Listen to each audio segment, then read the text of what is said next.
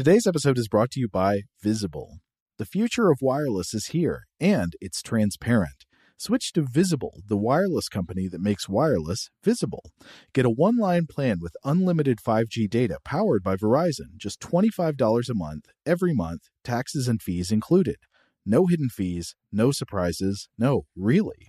What are you waiting for? Get with the times and switch to Visible at visible.com. Monthly rate on the Visible plan for data management practices and additional terms, visit visible.com.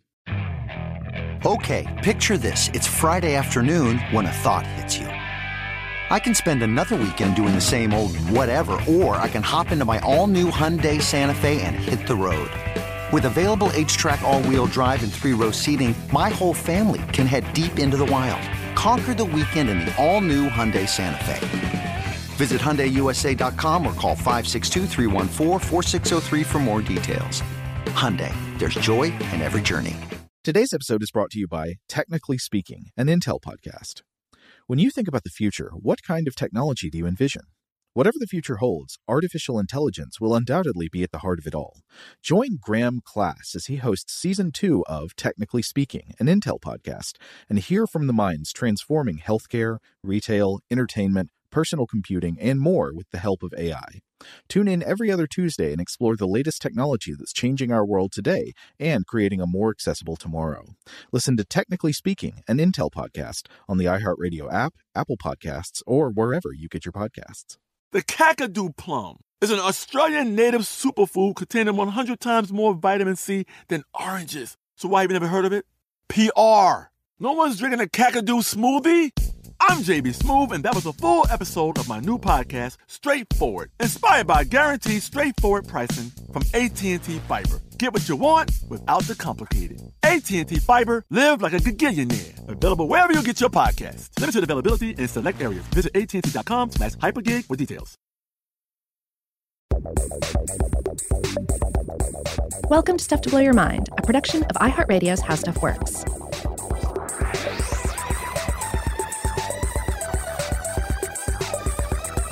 Hey, welcome to Stuff to Blow Your Mind. My name is Robert Lamb. And I'm Joe McCormick, and today we've got a treat for you. It's a conversation with Dr. Diva Amon. That's right. This is a wonderful chat where we're going to talk about uh, about deep sea exploration. What is it like to explore the deep ocean from someone who's been there? Mm-hmm. Um, and then what sorts of uh, organisms and ecosystems are we learning about? How much do we not know about the deep ocean? And what are some of the biggest threats facing the deep ocean? Yeah. Uh, so th- this was a fascinating conversation. Obviously, if you want a little bit of background, we've done some up- episodes about the deep sea in the past. We'll link to a few of those on the landing page for this episode. I think we've done quite a few within just the past six months or so. We've had deep sea on the brain. Yeah, but the short version is that the the ocean is deep.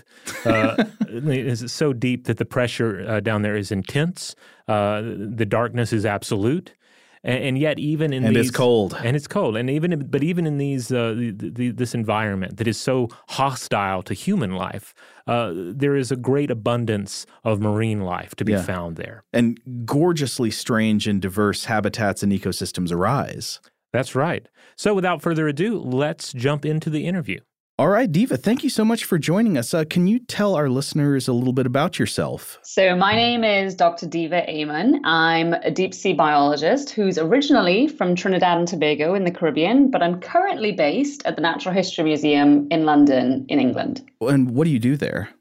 Um, well, it really varies day to day, um, quite a lot. So, probably the best part of my job is actually going out to sea on what we call research cruises. They're nothing like the cruises that most people think about. um, they don't involve, you know, elderly individuals or all you can eat buffets, definitely not. Um, and yeah, that most of what I do centers around that field work, which can be for about you know one to three months of a year, um, usually broken up into four to five week periods.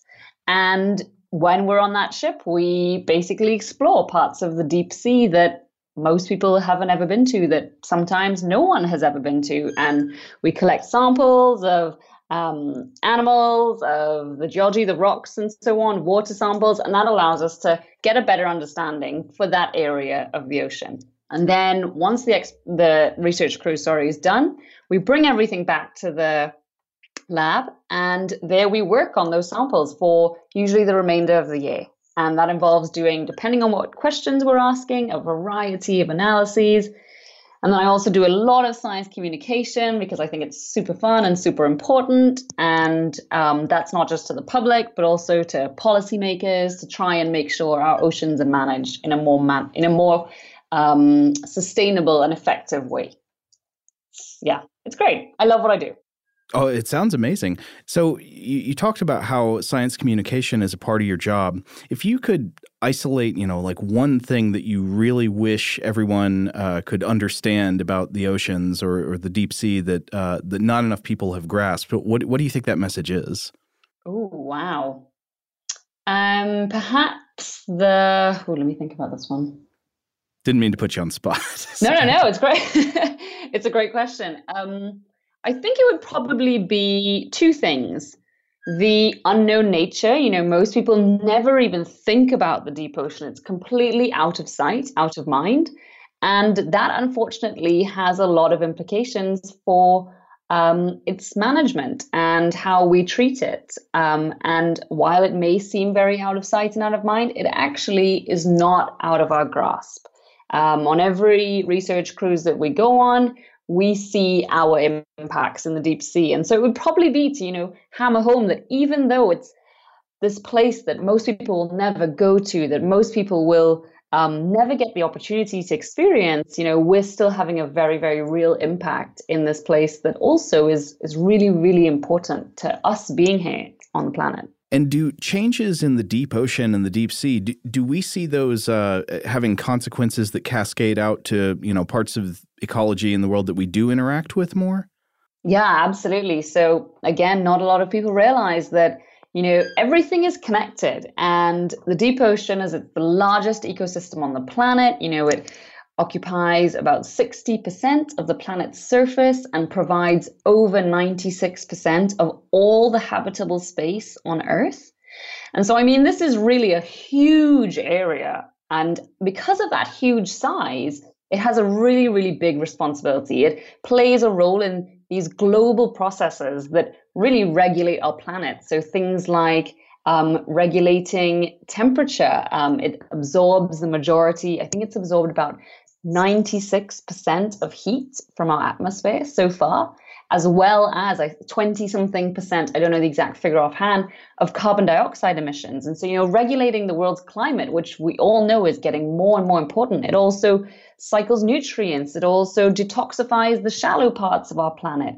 Um, and it provides us with, you know, a range of resources, which a lot of people don't actually realize as well. Things like food, things like oil and gas, in the future, potentially medicine, potentially metals. And there is, of course, this like really inherent cultural value as well. You know, we see deep ocean in so many movies and so many books, and that that ability to inspire is really something that we shouldn't underestimate at all. So, uh, can you tell us just a little bit about growing up in the Caribbean and how? Uh, you know how that may have inspired your interest in marine biology, but then also how you ended up focusing on the deep.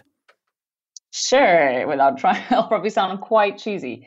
Um, so I grew up in the Caribbean on the island on the islands of Trinidad and Tobago, and I mean, about 30 years ago, there wasn't that much to do um, there back then, and so it meant that I spent a lot of time outside. Um, in the garden, on the beach, um, in the ocean, and it just gradually led to this real passion um, for the ocean and for the things that live there. And there were a lot of things that I really didn't understand or didn't know about the sea and what lived in it. And that really sort of propelled me to um, decide to study at university um, marine science. And funnily enough, I actually wanted to do medicine. Um, and my parents were like, no, no, no. Um, why don't you do something that you think you, you know, really will absolutely love, which again, I'm very, very grateful for. Um, and yeah, decided to go and study marine biology. And as I said, most people don't think about the deep sea. When I went to do my undergraduate degree, I you know knew very little apart from perhaps like one or two animal books where there were pictures of hatchet fish and you know giant squid and other things. But it just really wasn't. It just didn't play a big role, despite having grown up by the ocean. And um, it wasn't until my final year, really, that everything sort of fell into place where I took a deep sea biology course and the lecturer was saying that, you know, over 99% of our deep ocean hasn't yet been explored. And by explored, I mean visualized. Like it hasn't been seen with human eyes or it hasn't been seen with a camera that takes photos or images. And that just is such a staggering figure considering we're talking about our own planet. It really hit home that, you know, you to to be to be working in deep sea science, you get the opportunity to be a real life explorer. And I think as children, everybody goes through a period of wanting to do that. And yeah, as I said earlier, I just absolutely love what I do. And, and that's when I decided, hey, I'm going to give this a shot. And since then, no regrets. Do you think uh, you could sort of place our current understanding of deep sea ecosystems in a little bit of historical context? Like, wh- where did we come from and where are we today in our understanding of these ecosystems? So, while it may sound abysmal, I mean, over 99% of the deep ocean never having been explored, um, it is better than it's ever been, right? Um, our knowledge has increased to a point in history um, where we are able to make better decisions than we ever have been. Um, but it's still really this sort of drop in the bucket. You know, true deep sea exploration started, I think, in the sort of 1800s.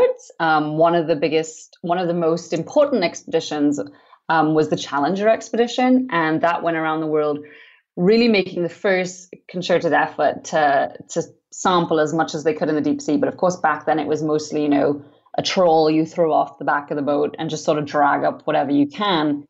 Whereas now, where the equipment that's being used is so high tech and as a result expensive, which of course is a very, very big limitation. But it means that, yeah, as I said, our knowledge is increasing. We're, we're able to explore these places that no one has ever been in incredibly um, fine detail and answer questions which um, have plagued us for, you know, centuries. Um, and unfortunately, still, while that is great and exciting, we still have a huge way to go in order to be able to truly, you know, understand our planet as best we can. Now, when uh, when one goes to, to your website, uh, divaamon.com, oh, no. um, it, which needs to be redone. uh, you, you know, you get a snapshot of all these different uh, expeditions that uh, uh, that you've been a part of. Uh, but can you explain to our listeners, like what what are the tools of exploration that are generally involved in one of these expeditions? Yeah. So, I mean, the first one is you need a ship, not a boat, a ship because usually you're going pretty far away from land and you're going out there for weeks and you're never going to see a lot of the time you never see land during that period um, and so means your ship has to have everything you could possibly need on it you know all the food provisions that you would need for that time people to cook it people to drive it people to operate all the equipment science and um, yeah usually it's about 50 people or so on one of these ships and that's sort of the, the platform, right? That then everything else operates off of. And so now, yes, we still use those more rudimentary pieces of equipment like trawls, which you throw off back ship, see what it gets. It's not necessarily the best piece of equipment to use. But the but now there's also, you know, other things like grabs. You can lower down um, pieces of equipment like grabs and cores that bring up you know, perfectly preserved areas of the sea floor, like one meter by one meter squared, so that you can really get some good quantitative um, numbers. But then, I mean, but then you've got the really exciting equipment, and I know a lot of deep sea scientists listening to this will will curse me for saying that, but I mean, the things that get me excited um, because I work on usually the really big animals, animals you can see in images and animals you can see in videos. And to do that, we tend to use what I think is is a lot of the sexy stuff. So that'll be things like um, remotely operated vehicles, which are can be about the size of a car, and they're basically our eyes and our ears on the seafloor and our hands on the seafloor. They are attached to the ship by a tether, and they are able to go down. I think the deepest currently for an ROV is 6,500 meters Um, not sure what that is in feet or miles. And um, and they go down there with lights, with baskets to put samples, with cameras, um, with a range of sensors on them. And they essentially do our dirty work for us because we can't actually just, you know, scuba dive down there given the extreme conditions. But then there are also things like um, autonomous underwater vehicles or AUVs, which are not attached to the ship. They can be programmed to, for instance, run a grid of um, imaging. So take take snapshots in a in a really detailed grid, and they'll go off and do it. And then when they're finished, they'll pop back to the surface, and we go by and we pick them up. And they can do that for days, if not weeks, sometimes. So again, the technology is just has increased to this incredible level. But of course, you know the creme de la creme is really the um, submersibles, and that's you know one of most people's favorites because you actually get to go down in those. Um, usually they hold between two and three people, and they are very small and uncomfortable, but they are your chariot down into this world that few people get to go to. And um, yeah, it's just a completely wild experience. And those also are not attached to the ship. And they'll have, like the ROVs, a range of equipment on them sensors, baskets to put samples, video cameras, and images. But there you get the added advantage of having, or disadvantage, whichever way you want to look at it, of having humans down there to actually, you know, make first hand observations.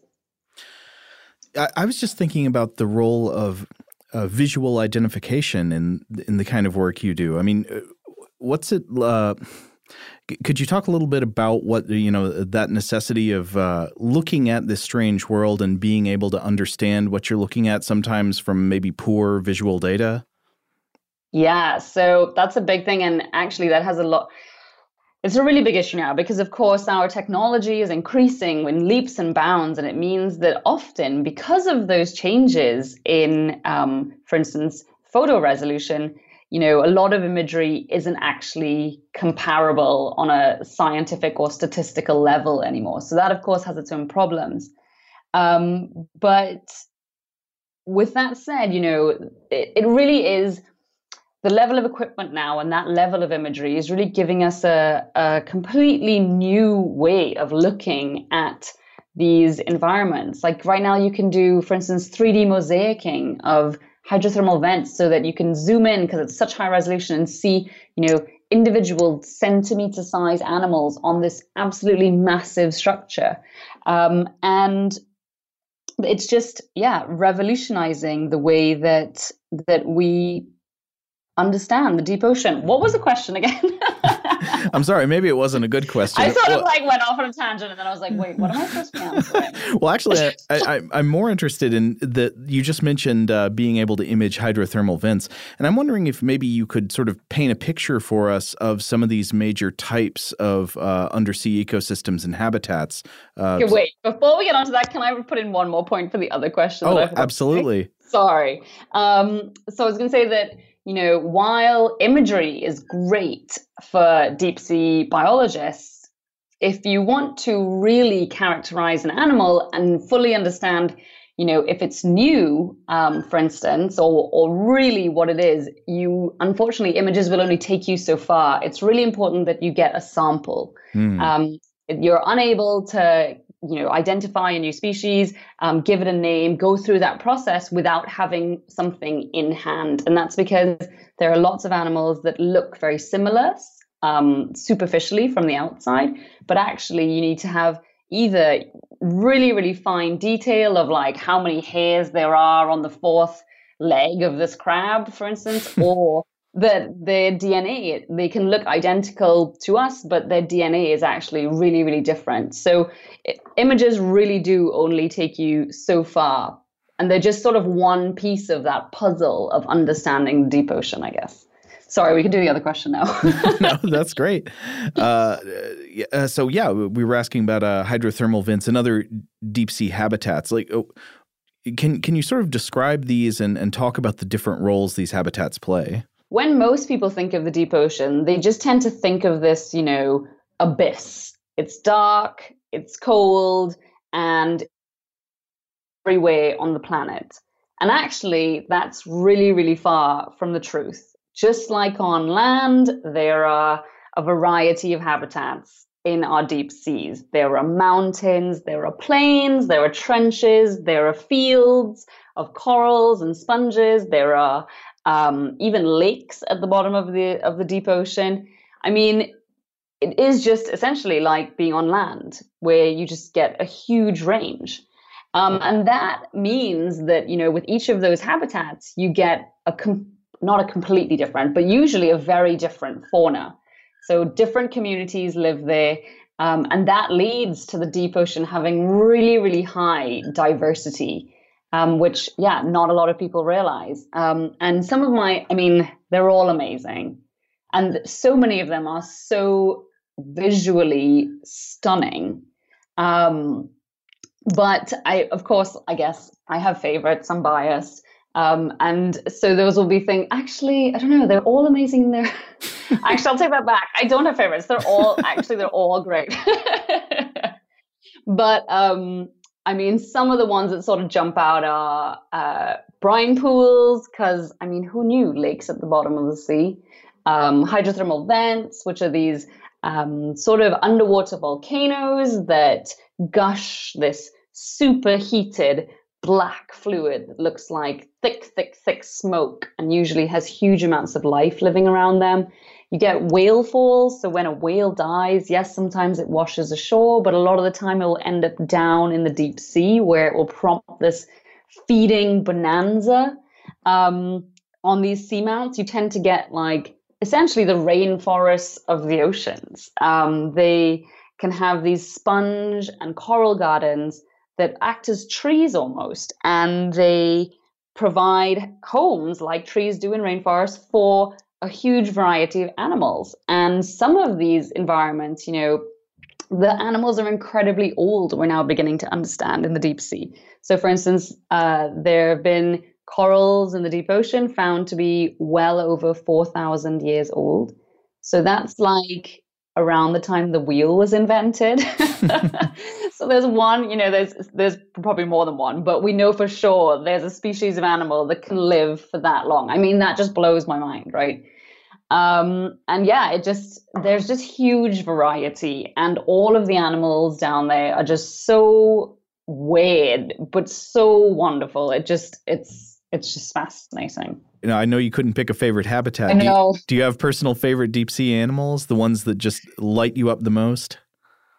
I mean, so in terms of habitats, definitely brine pools are amazing. Um, brine pools are three to eight times, it's where basically water, seawater that's three to eight times saltier than the surrounding seawater settles because of that density and um, essentially forms a lake on the seafloor. And interestingly, you get these uh, mussels and other animals forming like a seashore around that that very um, salty water that's sitting on the seafloor. So that's amazing. Um, hydrothermal vents are amazing. Whale, uh, whale falls are amazing. I mean, we covered the habitats already. But in terms of animals, oh gosh, again, such a hard question. A couple that come to mind. Um, definitely the Hoff crab. I mean, who doesn't love the Hoff crab?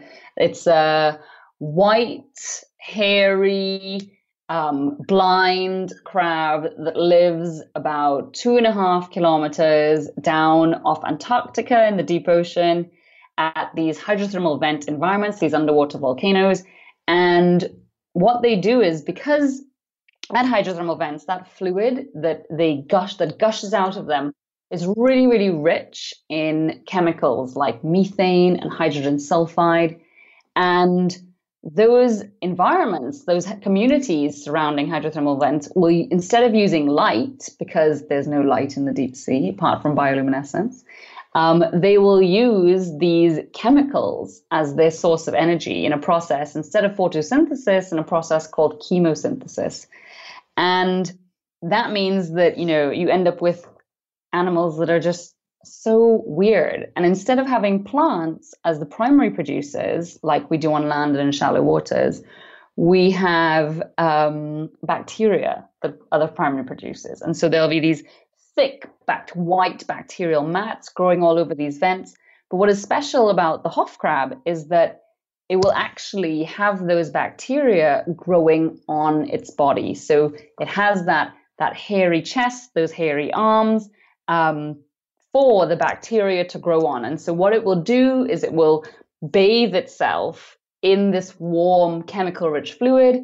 The bacteria will then grow and essentially then it will scrape all of the bacteria off of its chest and off of its arms and into its mouth. And it's like having its a farm on its body. I mean, wow. that sounds or a grocery. That sounds great to me. You know, yeah. you just but um yeah, they're just they're just the most fabulous little animals and they we now know because of work by colleagues that they actually where they live on hydrothermal vents will be determined by their sex as well as what reproductive status they're in. So they found that you know the biggest um, male Hoff crabs will move to the tops of the chimneys, whereas the females who have eggs will move further away from the hottest parts of the chimney into more lukewarm water. I mean, it's just it's just fascinating. But in case you didn't know, their the real name is a yeti crabs because they look like the abominable snowman or yeti. but they've been nicknamed the Hoff crab um, because they because of that hairy chest aspect. It, um, on the expedition on the cruise, they were basically someone drew an analogy between them and David Hasselhoff, and yeah. Um, and as far as I understand, he quite enjoys the idea. so yeah, it's a it's a quirky one. But then I mean, there's also um, an animal that I worked on. While it may not be like visually stunning, it just is you know, a weird little thing um, called Osedax. It's a bone eating worm. And so it lives only on the bones of dead animals in the deep sea, especially on um, the largest ones, so whales, for instance. And that is the only place they are found. And they have this sort of root structure that they use that secretes acid and allows them to dissolve the whalebone and allow them to bury down into it like a tree's roots do. And then they're able to get their food from those bones. And what is what is amazing about them, you know, there's just so many sex strategies in the deep sea that are so weird that they all the ones that were that you can see when you approach a whale fall on the deep sea floor um, actually are female, um, but they have no one knew where the males were. It took ages for, for scientists to understand, but it turns out the males are tiny, tiny little blob like animals rather than this beautiful worm and they sit on the females' bodies in within their tube. They have mucus tubes. Sometimes they sit within their mucus tubes, and a female can have hundreds of them. Um, and they're just there to provide her with sperm until they essentially run out, and then they die, and then she'll just replace them. And again, that sounds great to me, but um, so just yeah, it's just this crazy world down there with all of these mad animals that it's like, you know, nature just went a bit crazy, or rather, evolution went a bit crazy. And I guess that makes sense given how extreme the conditions are down in the deep sea. You know, you really, the ev- evolution has really sort of taken a turn, and it's just a, a great place for innovation. Well, maybe they're the normal ones and we're the weird ones. I mean, exactly. And there are these thoughts that, you know, life did come from um, the deep ocean, potentially from these hydrothermal vent environments. So, exactly, who knows? All right, we need to take a quick break. We'll be right back with more of our conversation. Shout out to Astepro for sponsoring this episode and providing us with free samples. Rob, as the uh, the local host with allergies here, they sent you some of their nasal spray to treat your allergies. What was your experience like? Yeah, that's right. I always wrestle with the pollen a bit when it rolls in during the spring, so they sent me the little uh, nasal spray. I tried out the product, and yeah, it sure did help me get on top of my symptoms for the day. And it's so fast acting, uh, it was already kicking in before I left the house. Astepro is a first of its kind nasal allergy spray. It's the fastest 24 hour over the counter allergy spray. It starts working in 30 minutes, while other allergy sprays take hours. Astepro is the first and only 24 hour steroid free allergy spray. Astepro delivers full prescription strength indoor and outdoor allergy relief from nasal congestion, runny and itchy nose, and sneezing. Get fast acting nasal allergy symptom relief with Astepro. Go to asteproallergy.com for a discount so you can get Astepro and go today. A S T E P R O allergy.com. Astepro and go. Use directed for relief of nasal congestion, runny nose, sneezing, and itchy nose due to allergies. Today's episode is brought to you by eBay. eBay Motors is here for the ride. Remember when you first saw the potential? And then, through some elbow grease, fresh installs, and a whole lot of love, you transformed a 100,000 miles and a body full of rust into a drive that's all your own. Look to your left, look to your right. It's official. No one's got a ride like this. There's nothing else that sounds like, feels like, or looks like the set of wheels in your garage. With over 122 million parts, you can make sure your number one ride or die stays running smoothly so there's no limit to how far you can take it. Brake kits, turbochargers, engines, exhaust kits, roof racks, LED headlights, bumpers, whatever your baby needs, eBay Motors has it. And with eBay Guaranteed Fit, it's guaranteed to fit your ride the first time, every time, or your money back. Plus, at these prices, well, you're burning rubber, not cash. Keep your ride or die alive at ebaymotors.com. Eligible items only, exclusions apply. Today's episode is brought to you by Technically Speaking, an Intel podcast. When you think about the future, what kind of technology do you envision? Whatever the future holds, artificial intelligence will undoubtedly be at the heart of it all. Join Graham Class as he hosts season two of Technically Speaking, an Intel podcast from Ruby Studio in partnership with Intel. Explore the future of technology that's rapidly evolving our world today with the help of AI. There's still so much work and research needed to fully understand the power and potential of AI, and Intel is at the forefront of implementing AI in revolutionary technology that's changing the world we live in for the better. In each episode, Graham interviews the minds transforming medicine and healthcare, retail, entertainment, personal computing, and more while pioneering new uses for AI in these spaces. Tune in every other Tuesday and explore the latest technology that's changing our world today and creating a more accessible tomorrow. Listen to Technically Speaking, an Intel podcast on the iHeartRadio app, Apple Podcasts, or wherever you get your podcasts. Today I'm going to give you some straightforward advice on how to deal with naughty kids. How about instead of timeouts, time ins? Time for you to start paying some bills. I'm JB Smoove, and that was a full episode of my new podcast, Straightforward, inspired by guaranteed straightforward pricing from AT&T Fiber. Get what you want without the complicated. AT&T Fiber, live like a gigillionaire. Available wherever you get your podcast. Limited availability in select areas. Visit AT&T.com slash hypergig for details. All right, we're back. We're going to jump right back into the interview. So you were just talking about these whale fall habitats, uh, the whale carcasses and, and the bone worms. We've discussed a bit on the show before uh, some research about shipwrecks sometimes playing a similar role to whale car- carcasses at the bottom of the ocean. Do you have any experience with shipwrecks as deep sea habitats and any possible parallels there? Yeah, so it's such a great question, by the way. When I got the email, I was like, huh, interesting.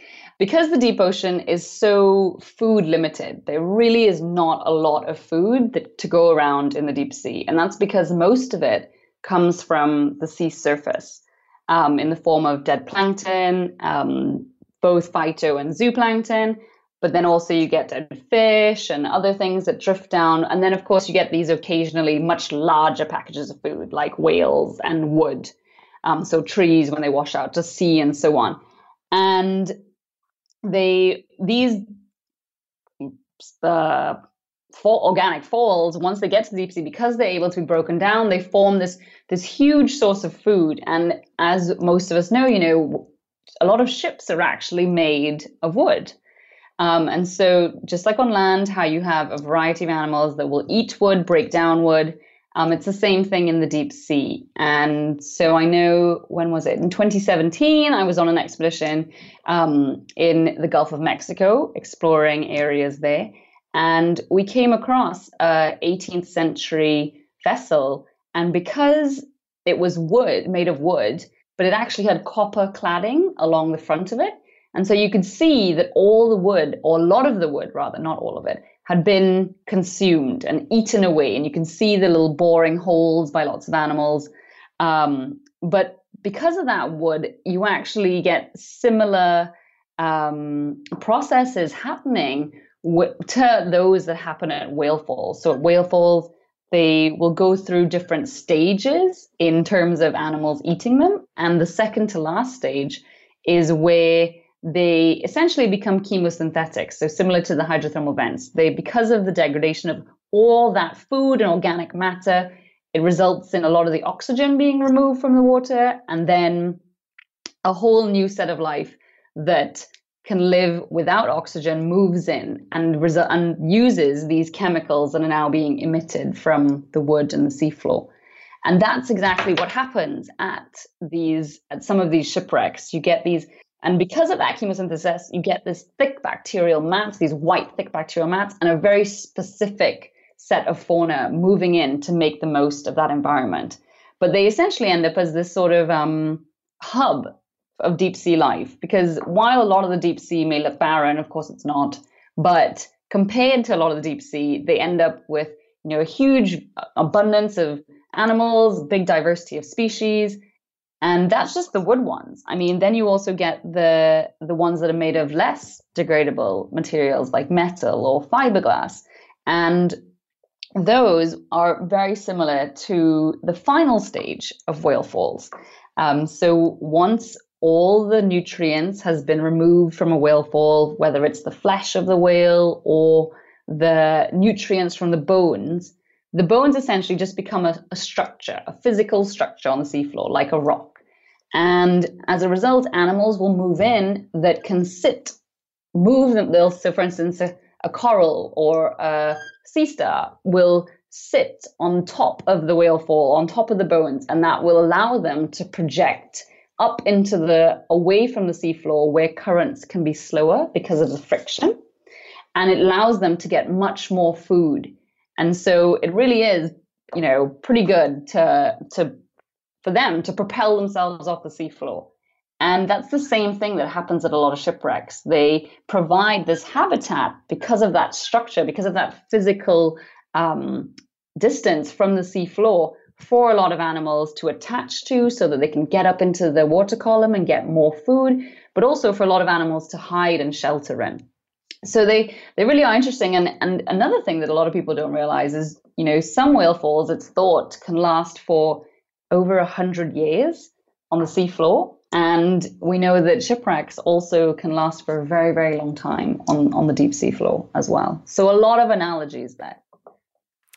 Interesting. So, uh, one thing I was uh, reading that you had written about was uh, about deep water exploration in the Mariana region.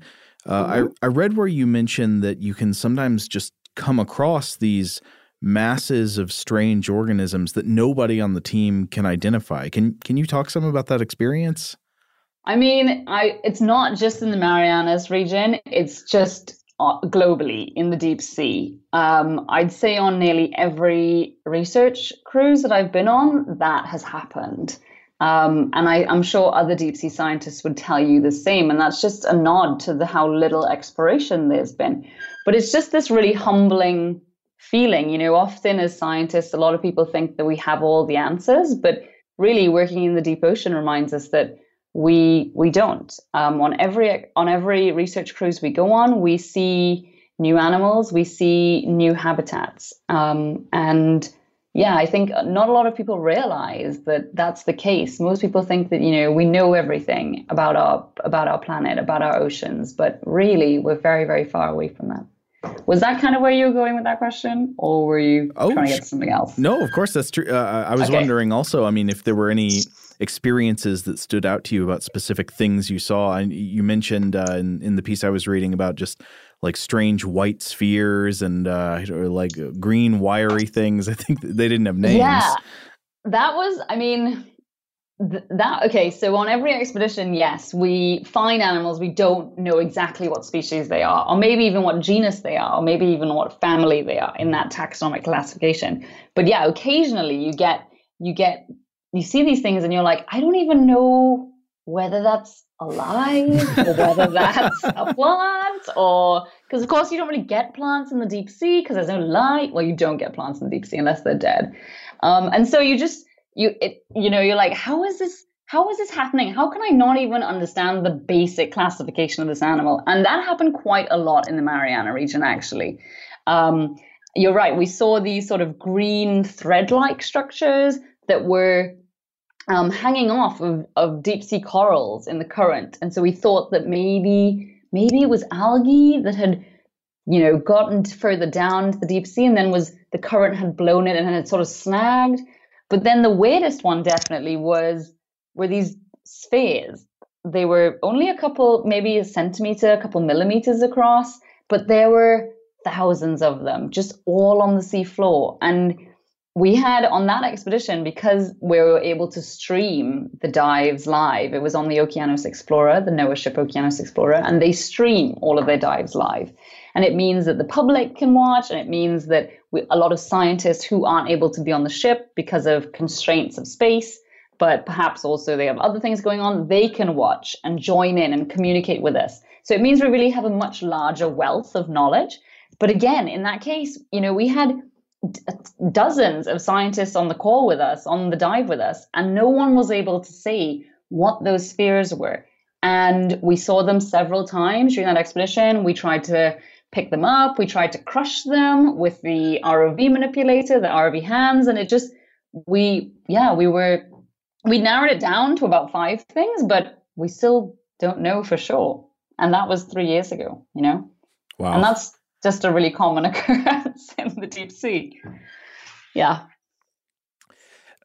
So I, lo- I love the uh, you know, the sense of, of scientific wonder and discovery. Uh, you know, you're you're able to uh, relay about uh, the deep ocean, and and we're going to come we're going to come back to that uh, towards the end. But but I wanted to ask a few questions though uh, about about the threats that the, the deep sea ecosystems are facing. What are the biggest threats to deep sea ecosystems today? So biggest threats okay there's a huge suite of things that are impacting the deep sea um, but currently it's probably fishing. Um, there's actually a lot of deep ocean fishing and a lot of it can be very very destructive practices. So things like trawling which essentially just clear cuts communities. Nothing is left unscathed. And when for instance when the corals and sponges those rainforests are, are broken and disturbed then it means the habitat for lots of other animals is lost. And that happens in, in a lot of our world's deep oceans.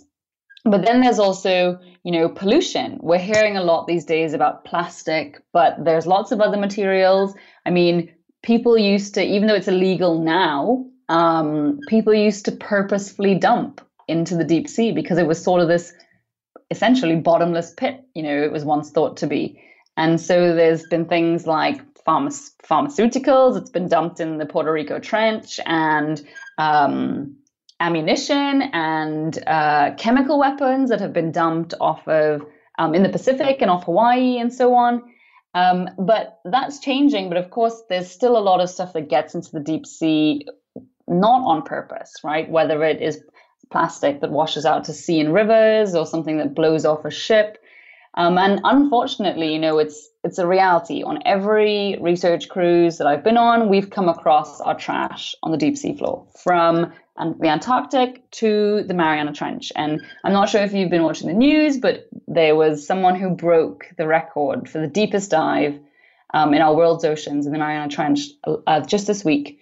And when he got down there, you know, he found trash. And that really is a very sad reality but that's those those pieces of trash are sort of the the part the things that are easy to see and easy to understand but there's also lots of impacts that we can't see. So things like chemical pollution. Some of the animals in the mariana trench and other um, parts of the deep ocean have been found to have incredibly high levels of really destructive chemicals in their bodies things like pcbs and so on then now plastics we're realizing break down into microplastics and those end up in the deep ocean. A lot of animals actually eat them and no one's really sure what effect that's having on them. And then, of course, we've got this huge umbrella over everything of climate change. It's happening globally. It is the biggest environmental crisis and one of the biggest crises in general to face our planet. And the deep sea is no exception. Um, whether it is rising temperatures, whether it is um, ocean acidification because of that, or also deoxygenation, all of those things are happening in our deep oceans. And they're almost sort of, we, we think, and there's, you know, research in the recent, you know, decade or so um, happening on this and more and more happening on this, that actually though the impacts of climate change may be exacerbating some of the other impacts that are already happening. And so we're having these sort of cumulative impacts that we don't quite understand yet. And you know, this lack of lack of understanding, that lack of science is really a, a huge barrier to being able to deal with these impacts. Um, it really, really is a big problem. I was actually I don't know the answer to this. I, I wonder if you do. So, how does uh, in in previous uh, mass extinctions that have taken place on the Earth? Uh, I know many ocean organisms are affected, but in the deep sea, do we think that the deep sea is usually more affected or less affected, or about equally affected to other ecosystems when there's a mass mass extinction? Oh my god, this is a really hard question. I'll give you a very broad answer. Just because I'm not like 100% certain, but there have been a range of extinction events that have happened on the planet. And usually, um, while in our oceans, you know, a lot of the life in a lot of the, in most of the oceans, deep and shallow, have died. Um, it is thought in some of them that, you know, that is where life remained and that is where life was able to recolonize from. Um, but that shouldn't really be, you know, shouldn't really give us any hope. right. you know, we should be like, oh, they'll be fine down there. No, no, they won't. um, so it really is about, you know, changing the way that we're sort of treating our planet. And especially as, you know, the technology is increasing, the demand is increasing for resources because of these in- increasing global populations, increasing standards of living. And that means that we're pushing deeper and deeper into our oceans to get these basic resources that we rely on. Fishing is a big one for food, but there's also things like, you know, deep sea mining is on the horizon um, for those metals that we need for our laptops, our cell phones, our renewable energy. Um, and then there's also um, things like marine genetic resources. So, because the deep sea is this really extreme place and animals have evolved so so much down there. They're thought that they may, they might have a lot of properties and compounds that might be really useful to us. Um, so for instance antibiotic resistance is going to be again one of the biggest challenges facing humanity. And so now there's a big push to look to the deep ocean for antibiotics and other types of medicine for instance that you know may be able to help combat that issue in the future um, and so that's this is this is increasing, and we really do need to think about how we um, regulate our deep oceans because a lot of them aren't very well regulated because they sit in international waters um, or areas beyond national jurisdiction is the term that people are using these days. And that means that you know they've been really loosely regulated and managed um, up to today, and that's changing, but slowly. Now, in terms of, of, of deep sea mining, uh, you mentioned how that is that's on the horizon. Uh, what can be done and what is being done to to, to curb and prevent uh, destruction from from those uh, enterprises? So the the deep ocean is the clo- it, while it is not pristine, it's the closest ecosystem we have on the planet to one that is pristine, and you know, historically, we haven't been a great species. For instance, on land and shallow waters, we exploited lots of environments without having a very good understanding of them. And so things went awry very quickly. Um, and we've been doing that for millennia, right? Longer.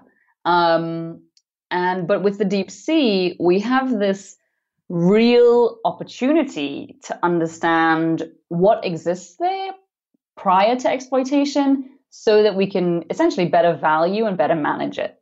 Um, so there is science being done very slowly, not quickly enough, which is a problem, but it is sort of ticking over. And right now, what there are two really big processes happening globally.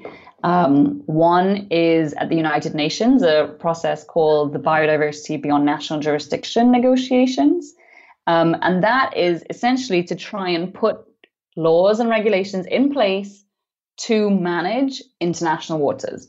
Because currently there's sort of this, um, they're called the common heritage of humankind. And that means that they belong to everyone on the planet, they belong to um, everyone that's yet to come on the planet. And as a result, they sort of belong to no one, right? So there's that catch 22.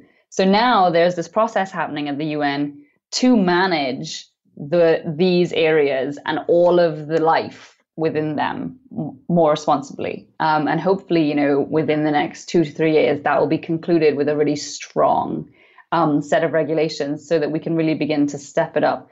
Also happening is related to deep sea mining is again another process. It's deep sea mining well all mineral resources um, in the deep ocean is governed by a body called the international seabed authority um, and they are an intergovernmental body and they right now are going through a similar process as that of BBNJ where they are trying to put in place the regulations that will govern mining if it ever does begin. Um, and it's really important that those regulations be grounded in rigorous science because, again, that is really one of those key limiting factors here, our understanding. Um, but, you know, it's a great start. And so the next five years to 10 years are going to be hugely important for our oceans and, and as a result, hugely important for our planet. Um, and we just kind of have to keep our hopes up and keep engaging and keep hoping that um, you know that really strong regulations emerge and and as a result everyone will be much much better for that but it remains to be seen okay time to take a quick break but we will be right back today's episode is brought to you by ebay ebay motors is here for the ride Remember when you first saw the potential?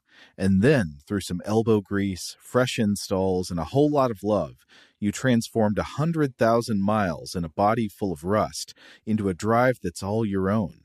Look to your left, look to your right. It's official. No one's got a ride like this. There's nothing else that sounds like, feels like, or looks like the set of wheels in your garage. With over 122 million parts, you can make sure your number one ride or die stays running smoothly so there's no limit to how far you can take it. Brake kits, turbochargers, engines, exhaust kits, roof racks, LED headlights, bumpers, whatever your baby needs, eBay Motors has it. And with eBay Guaranteed Fit, it's guaranteed to fit your ride the first time, every time, or your money back. Plus, at these prices, well, you're burning rubber, not cash. Keep your ride or die alive at ebaymotors.com. Eligible items only, exclusions apply. Today's episode is brought to you by Technically Speaking, an Intel podcast. When you think about the future, what kind of technology do you envision? Whatever the future holds, artificial intelligence will undoubtedly be at the heart of it all. Join Graham Class as he hosts season two of Technically Speaking, an Intel podcast from Ruby Studio in partnership with Intel. Explore the future of technology that's rapidly evolving our world today with the help of AI. There's still so much work and research needed to fully understand the power and potential of AI, and Intel is at the forefront of implementing AI in revolutionary technology that's changing the world we live in for the better. In each episode, Graham interviews the minds transforming medicine and healthcare, retail, entertainment, personal computing, and more while pioneering new uses for AI in these spaces. Tune in every other Tuesday and explore the latest technology that's changing our world today and creating a more accessible tomorrow. Listen to Technically Speaking, an Intel podcast on the iHeartRadio app, Apple Podcasts, or wherever you get your podcasts. Today, I'm going to give you some straightforward advice on how to deal with naughty kids. How about instead of timeouts, time ins? Time for you to start paying some bills. I'm JB Smoove, and that was a full episode of my new podcast, Straightforward, inspired by guaranteed straightforward pricing from AT&T Fiber. Get what you want without the complicated. AT&T Fiber, live like a gigillionaire. Available wherever you get your podcast. Limited availability in select areas. Visit AT&T.com slash hypergig for details. Rev up your thrills this summer at Cedar Point on the all-new Top Thrill 2.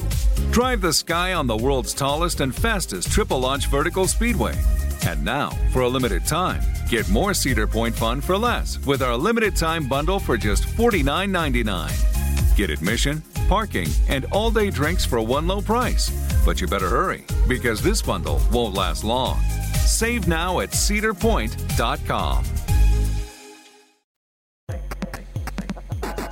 All right, we're back, and we're going to jump right back into the interview. On top of uh, urging for you know the right kind of large scale policies to fight climate change and to you know try to prevent the destruction of these habitats by industry, is there is there anything really that that individual people can do to help, or is this really something that just has to be addressed on the large scale? Um, I mean, both definitely. Uh, the large scale process is so so important. Um, but I mean, something that you know anyone can do is become responsible consumers. You know, I know people hear this all the time, but ask where your fish is coming from. Ask how it was caught. Um, you know, in the Mariana Trench, that plastic bag that ended up over 10 kilometers down there, um, someone had to take that from a grocery, right? So it's about you know really behaving responsibly um, because everything on the planet is connected um, and all of our actions have an impact. And I think something else is is really you know educating yourself about the oceans, about what lives there, um, and then sort of educating others because that's the way that we can really influence change in our communities, and that's where a lot of um, impetus can be placed on policymakers. Right, without that that backing of the public, sometimes a lot of stuff doesn't get done. So really, it's just about that knowledge, increasing it. Awesome, uh, Robert. So we did have a few things from uh, from Robert's son's class? Did we? Yeah, oh, yes. so cute. Yeah, so, so, yeah. It just happened that uh, my son's for one of his first grade, grade classes. They're they're discussing, uh, they're covering uh, uh marine biology and discussing uh, uh, various ocean layers. So I reached out Which to so them. Great for first grade. I was like, wow, I wish my school was like that. but but yeah, I reached out to him and I said, you know, we're we're we're chatting with an expert this week. maybe the the class has some questions they would like to to ask. So so I'm going to ask them on their behalf here. These are actual questions from first graders uh, about uh, marine biology in the deep ocean. Uh, so the first one is How do animals in the midnight zone handle the water pressure? I mean, that's a super specific question. I'm pretty sure when I was in first grade, I didn't know what the midnight zone was. I'm pretty sure up until like 10 years ago, I didn't know what the midnight zone was. but um No, I asked with the zeal of a child who just learned about the midnight zone. You've got to know. Great. Great. Um, but this this unfortunately isn't my area of expertise, but especially the midnight zone, but I'll give a more broad answer. Um, so many fish and any and lots of other animals that live in the deep ocean. One of the ways they handle that huge change in water pressure um, is that they don't have air pockets in their bodies. So if you think about us, we have our lungs, and those that has air in it, right? And that is the reason that we, one of the reasons that we're unable to go into the deep sea because they would, that air would essentially become really, really compressed, and eventually we would just squish. Um, but a lot of animals get around that by just not having those air pockets um, and are largely composed of water. And so if you're essentially the same material as what you're living in, it means that the pressure when you when that when it changes can remain sort of balanced.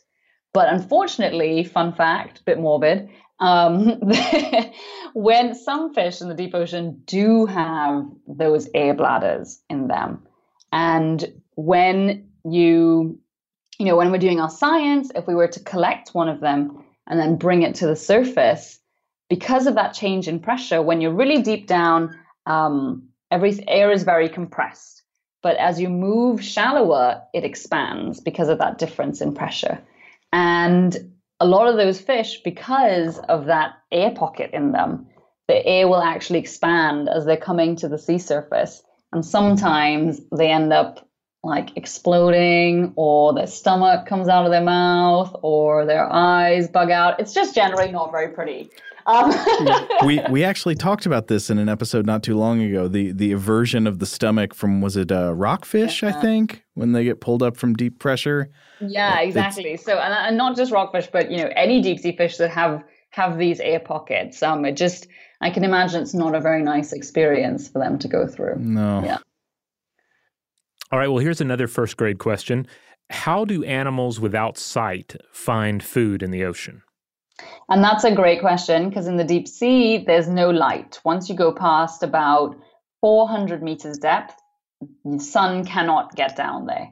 And so that means that a lot of animals, either if they do have eyes, they can't see very well, um, or they just flat out don't have eyes, right? So it's really, really important in the deep ocean that they have another way to find their food.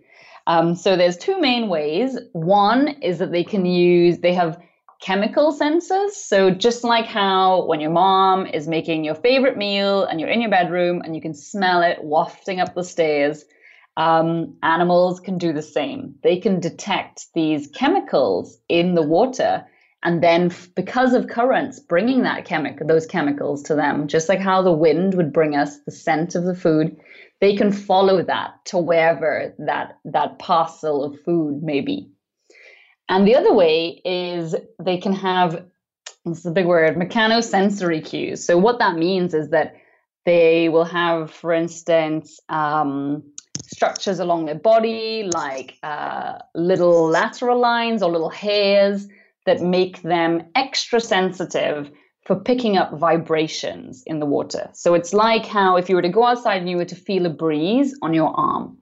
Animals can do that, but deep sea animals can do that, but on a much greater scale. So if there was, for instance, a, a dying fish down in the deep sea that was sort of flapping about, making lots of movement, um, or something like a dead whale had just drifted down into deep sea and then hit the seafloor with a big thump, animals would be able to pick up those vibrations and then again follow them to find their next meal, which is pretty cool.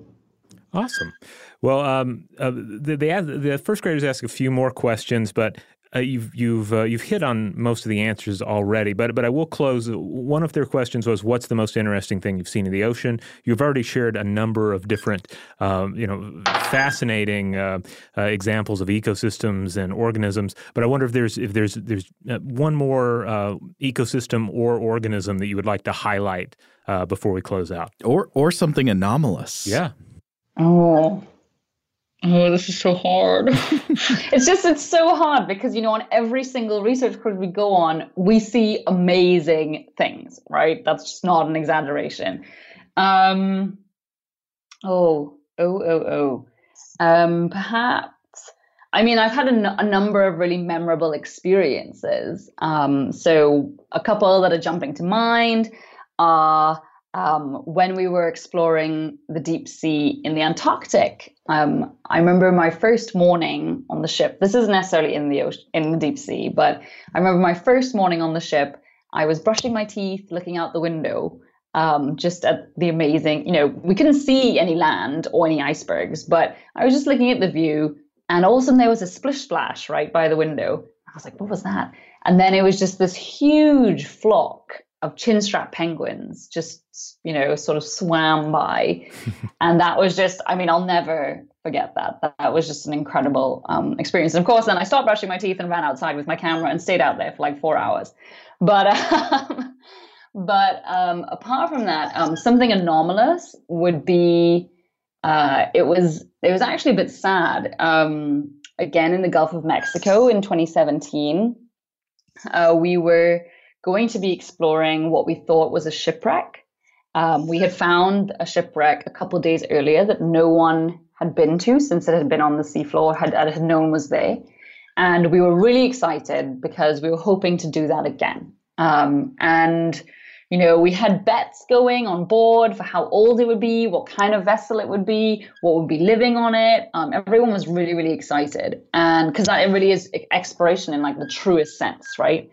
Um, but when we got to it, it turned out it wasn't a ship at all. It in fact was a shipping container that had obviously fallen off a ship in a storm or something and had exploded on the seafloor and as a result, we found the ROV driving through this field of fridges, washing machines, dryers, chest freezers, wow. dishwashers. Like it was just the most surreal experience because you're like two kilometers down in an area of the Gulf of Mexico no one has ever been before, and yet still here is all of our trash just oh. sitting on the seafloor. You know, like common common goods that we all have in our home. And then there are all these weird deep sea animals like living on them or swimming around them, and you're like, what is going on? I don't understand. Um, and then apart from that, um, I mean, one of some of my favorites. It never gets old. Uh, seeing uh, octopus in the deep sea, especially oh, yeah. Dumbo octopus that have the flaps on the side of their heads. I mean, they're just so adorable. Um, and also, deep sea sharks are super cool. Um, and usually we see a couple of those on, on a lot of expeditions. On we were off Brazil about was it two, yeah two years ago, and um, we were diving in submersibles, which of course is always so much fun. Um, and remind me to tell you something funny after. Uh, and we, yeah, on every single dive, we were off Brazil, off these rocks called St. Paul's and St. Peter's rocks, which are smack in the middle of the Atlantic Ocean off Brazil.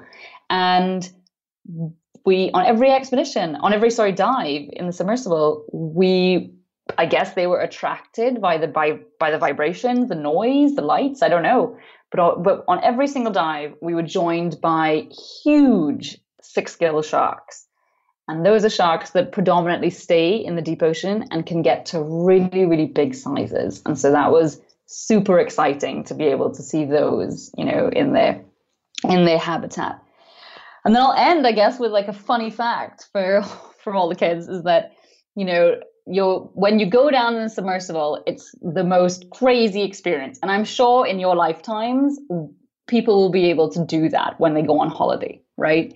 Um, but things that people don't really think about are that there's no toilet on submersibles. In fact, like it's so small that you know you're usually touching the two other people that you're in there with, and you may not know them very well, right? So it's just uh, something to ponder when sometimes you're in there for like nine hours. What do you do, right?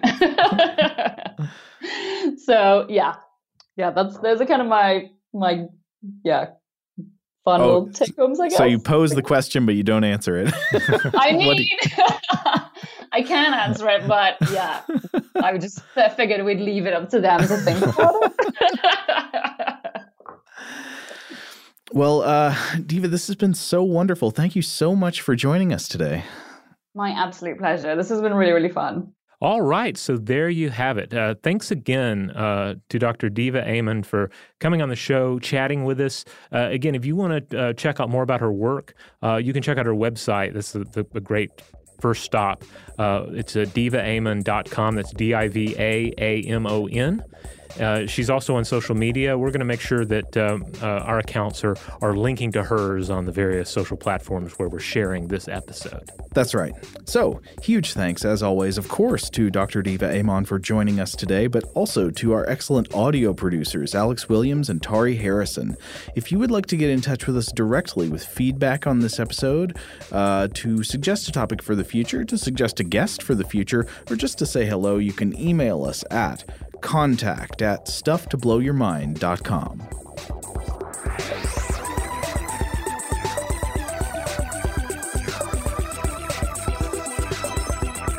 Stuff to Blow Your Mind is a production of iHeartRadio's How Stuff Works. For more podcasts from iHeartRadio, visit the iHeartRadio app, Apple Podcasts, or wherever you listen to your favorite shows.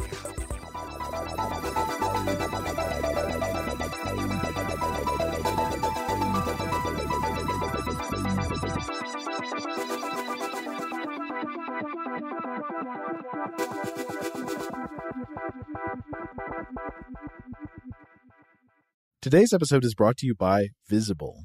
The future of wireless is here, and it's transparent. Switch to Visible, the wireless company that makes wireless visible. Get a one line plan with unlimited 5G data powered by Verizon, just $25 a month, every month, taxes and fees included. No hidden fees, no surprises, no, really. What are you waiting for? Get with the times and switch to Visible at visible.com. Monthly rate on the Visible plan for data management practices and additional terms, visit visible.com. Rev up your thrills this summer at Cedar Point on the all new Top Thrill 2. Drive the sky on the world's tallest and fastest triple launch vertical speedway. And now, for a limited time, get more Cedar Point fun for less with our limited time bundle for just $49.99. Get admission, parking, and all day drinks for one low price. But you better hurry because this bundle won't last long. Save now at cedarpoint.com. Open a limited time 11 month certificate at Kemba Financial Credit Union. At 5.25% APY, it's more than triple the national average, plus, it's a safe and secure way to grow your money. Visit your local branch or kemba.org slash CD for details. Offer expires May 31st, 2024. APY equals annual percentage yield. Restrictions apply. $500 minimum and $250,000 maximum deposit. Advantage status required. Comparison based on Bankrate average. Federally insured by NCUA. Xumo Play is your destination for endless entertainment. With a diverse lineup of 350 plus live channels, movies, and full TV series, you'll easily find something to watch right away. And the best part? It's all free. Love music? Get lost in the 90s with iHeart 90s, dance away with hip hop beats, and more on the iHeartRadio music channels. No logins, no signups, no accounts, no hassle. So what are you waiting for? Start streaming at play.xumo.com or download from the app and Google Play stores today. All you can stream with Xumo Play.